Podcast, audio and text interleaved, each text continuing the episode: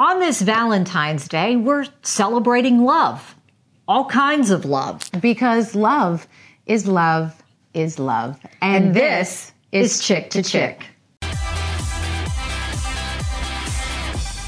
On this Valentine's Day, we decided to chirp about love, right? Of course, because love is love is love. Yes, we're celebrating all types of love, and we're going to start with one of these quotes, and I love this quote from Maya Angelou, and it goes something like this. Love recognizes no barriers. It jumps hurdles, leaps fences, penetrates walls to arrive at its destination full of hope. I love that. So beautiful. I love that. So beautiful. Yeah, and something else to recognize is the fact that, you know, it doesn't feel like it was that long ago. It really doesn't. But it's almost 20 years now. Almost 20 years ago that the first legal same-sex marriage ceremony in the United States took place on February 12th of 2004 in San Francisco. That is almost 20 years. As you said, a lot has changed, and I think it's time to just sort of embrace it, really talk about it, and know what it's like to be in that same-sex marriage. So after that happened, I noticed a big shift. You know, we worked together at the same place, and we had a lot of folks there who were gay. And they kept it to themselves, and they weren't really open about it, and we knew they were gay. Right. And I don't care. You didn't care. Nobody cared. No, it didn't matter. But I felt like they were holding it close to their vest, and they didn't want to... They weren't being their authentic selves. They weren't being authentic. And I feel like when this happened, there was a big shift. They were open about it. I noticed them being happier. Yes. Like that they could be real and open and honest about it. Not so guarded about their lives. Yeah. And I was happy for them because, like, who... Why does it matter? Again, love is love, and everybody wants to be loved and feel love. So we decided that that's what we wanted to base this podcast on. Love is love is love, which brings us to our guests, Dave Skirpon and Chris Baldridge. Hi, guys. Thanks so much for joining us. Hi. Hello. How are you? We're so happy to be here, have you here today, and we just want to know from you, you know, you are a gay couple. You guys are married. Tell us what it's like being gay in 2022. Well, I will begin by saying it's a lot different today than in 1980. And I'm really a good example. I was so ashamed of being gay as a teenager and as a young adult. And I grew up in a very religious family where it was not acceptable. So I pretty much said to myself, I know I'm gay, but I will never act on it. That was my way of saying I was okay, and ended up marrying a woman and having 3 children. And unfortunately, our marriage was not a happy marriage. And, you know, a lot of people think that our marriage ended because I was gay. In reality, it was I left because it was not a happy marriage. But fortunately, it was now 1997, and I did some serious counseling. And as a result, I felt comfortable being who I was, and finally accepted myself as a gay man. And all of the cliches you hear, you know, once you come out, you're never happier. Once you accept yourself for who you are, you're never happier, are really true. You mentioned where you saw in your own work or, you know, team members, how much happier and relieved they were. And it is a relief because you feel like you're living a lie and you're carrying this burden on your shoulders. And when you accept yourself first, and I had to accept myself first and say to myself, regardless of who still loves me, this is who I am. That, quite frankly, I went from worrying about my siblings and parents as a teenager to really worrying about my children as an adult. But once I accepted myself and knew they still loved me, I've never been happier in my life. And that is what is the most heartwarming. Yep. I mean, I had a friend that came out to me not that long ago, you know, a few years ago. And I just looked at her and I giggled and I'm like, because like I didn't know. Yeah. I said, I don't know why, you know, it bless your heart that you've had to pretend this long. And, you know, you've just been you. Now you just have to vocalize what all of us really knew. But I think it's different when then you are entering into, you know, a relationship and a marriage, which I think is so important.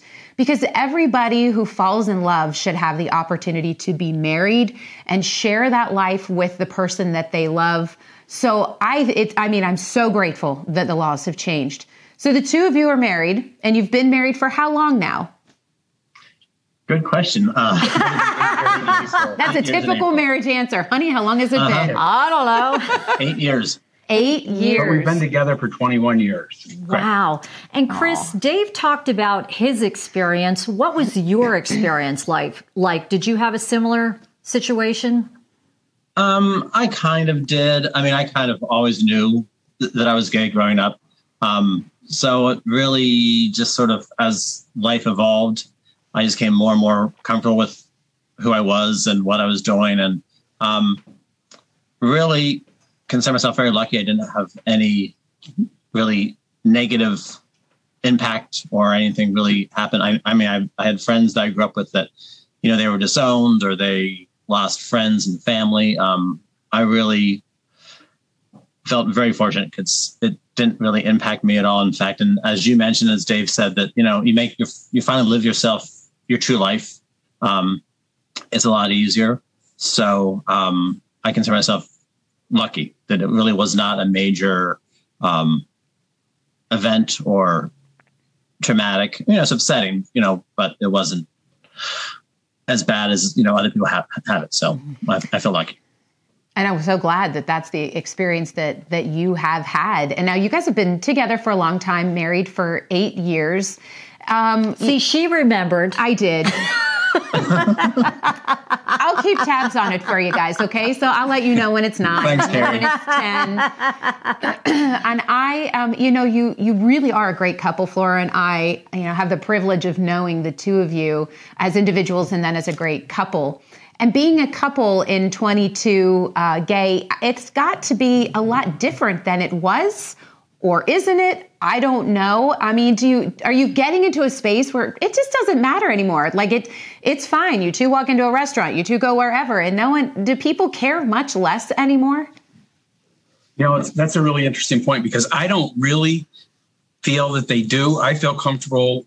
Our circle of friends are gay and straight. So it's not like we just hang around with gay people or straight people.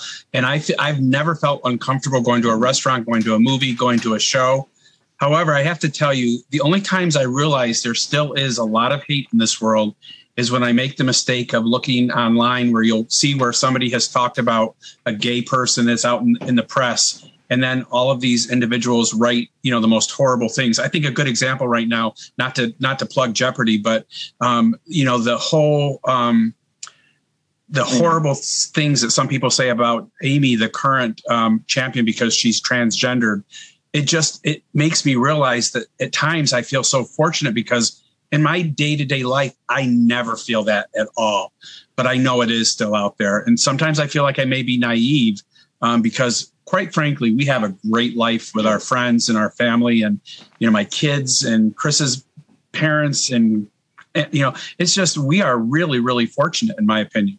And I do think Harrisburg has been great, a great area. I mean, everyone's so accepting and friendly, and really have had no issues at all from day one. And I just think that's really very interesting and very unique about this area. Well, 2 points that, you know, I think that people would never say things to your face, and they're cowards, and then they get courageous when they get behind the keyboard. Right. You know, and haters are going to hate. And you mentioned about people have been accepting. You know, I'm of the philosophy that I don't care what you do. I care how you treat me. Mm-hmm. And I believe that prejudice is learned behavior. Mm-hmm. And I believe that being discriminatory is learned behavior. You know, when my son was little, I have a lot of gay friends. I brought him around straight friends, gay friends. It didn't matter. And there was never any discussion about it, because I didn't make an issue out of it, because to me, it wasn't an issue. He never said to me, oh, why is so-and-so together? He never talked about it, because I didn't make it an issue, and I didn't raise him that way. I raised him more how people treat you. And how you should be treating others. Do you feel that discrimination and prejudice, that these are learned behaviors? Absolutely. Yeah. Unfortunately, but yeah, definitely. You know, it's funny, growing up, I grew up in a really small town in Northern Pennsylvania, And people will say to me often, well, why did you get married? Why did you, have children? Why did you? And, I didn't know anybody growing up that was gay. I'm sure I knew people, but it was never talked about. And my opinion of somebody that was gay was so out there and so different than I was that, quite frankly, I didn't even know if I was gay. I just knew I was different. And I remember as a child, my father was a school teacher, and my parents were friends with a couple. They sang in the church choir together, and they were two men that lived together. And looking back, what I know now, I would have known immediately that they were a gay couple. But I did ask my mother once. I said, I thought it was odd that they lived together as two men. And my mother said, oh, well, it's just because Mr. Brown had gotten divorced and he needs to live with Mr. Ritz for the money. It's a financial situation. It's nothing more. And I bought it. But looking back, and quite frankly, I don't even know if my mother knew. I mean, it was a different world, and you just didn't talk about it. Women that were that golfed together and bowled together and were single, they were just women that never got married. And it was never, I never heard the words they were lesbian or they were gay or they were homosexuals. Never. So as we wrap things up here on this Valentine's Day, and we're celebrating all kinds of love, what's your message to people who may be watching or listening to this, from both of you? I'd love to hear it. I will tell you my message that whether it's somebody that's older than us or someone that's younger, and especially younger kids, be who you are, be true to yourself first. And as long as you're true to yourself and you're a good person, it'll all come together. And, I hear less and less of parents that disown their children.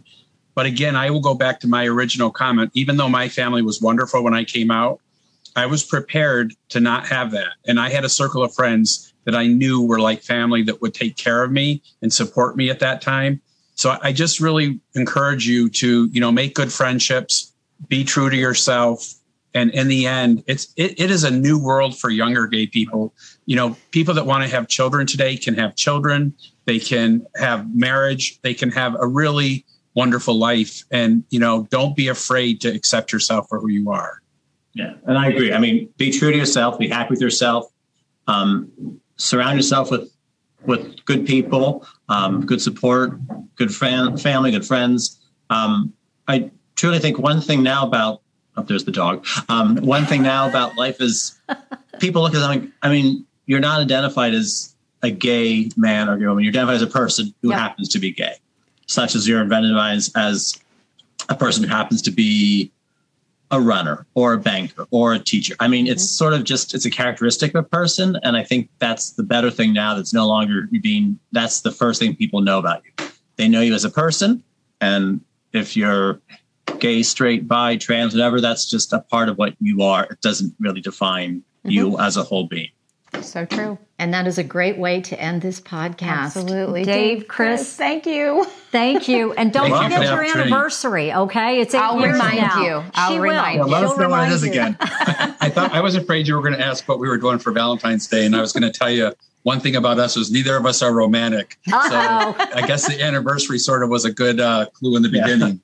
There you go. Thanks, guys. Thank you so much. Take care. Thank you. Didn't they have a great message? And the one thing that they said, it doesn't matter what you are, just be a good person. Just be a good person. Be kind and treat others with respect. That's all that matters. That is truly all that matters. We thank you so much for being here with us and for treating us with kindness and respect until we are back to chirp about another topic.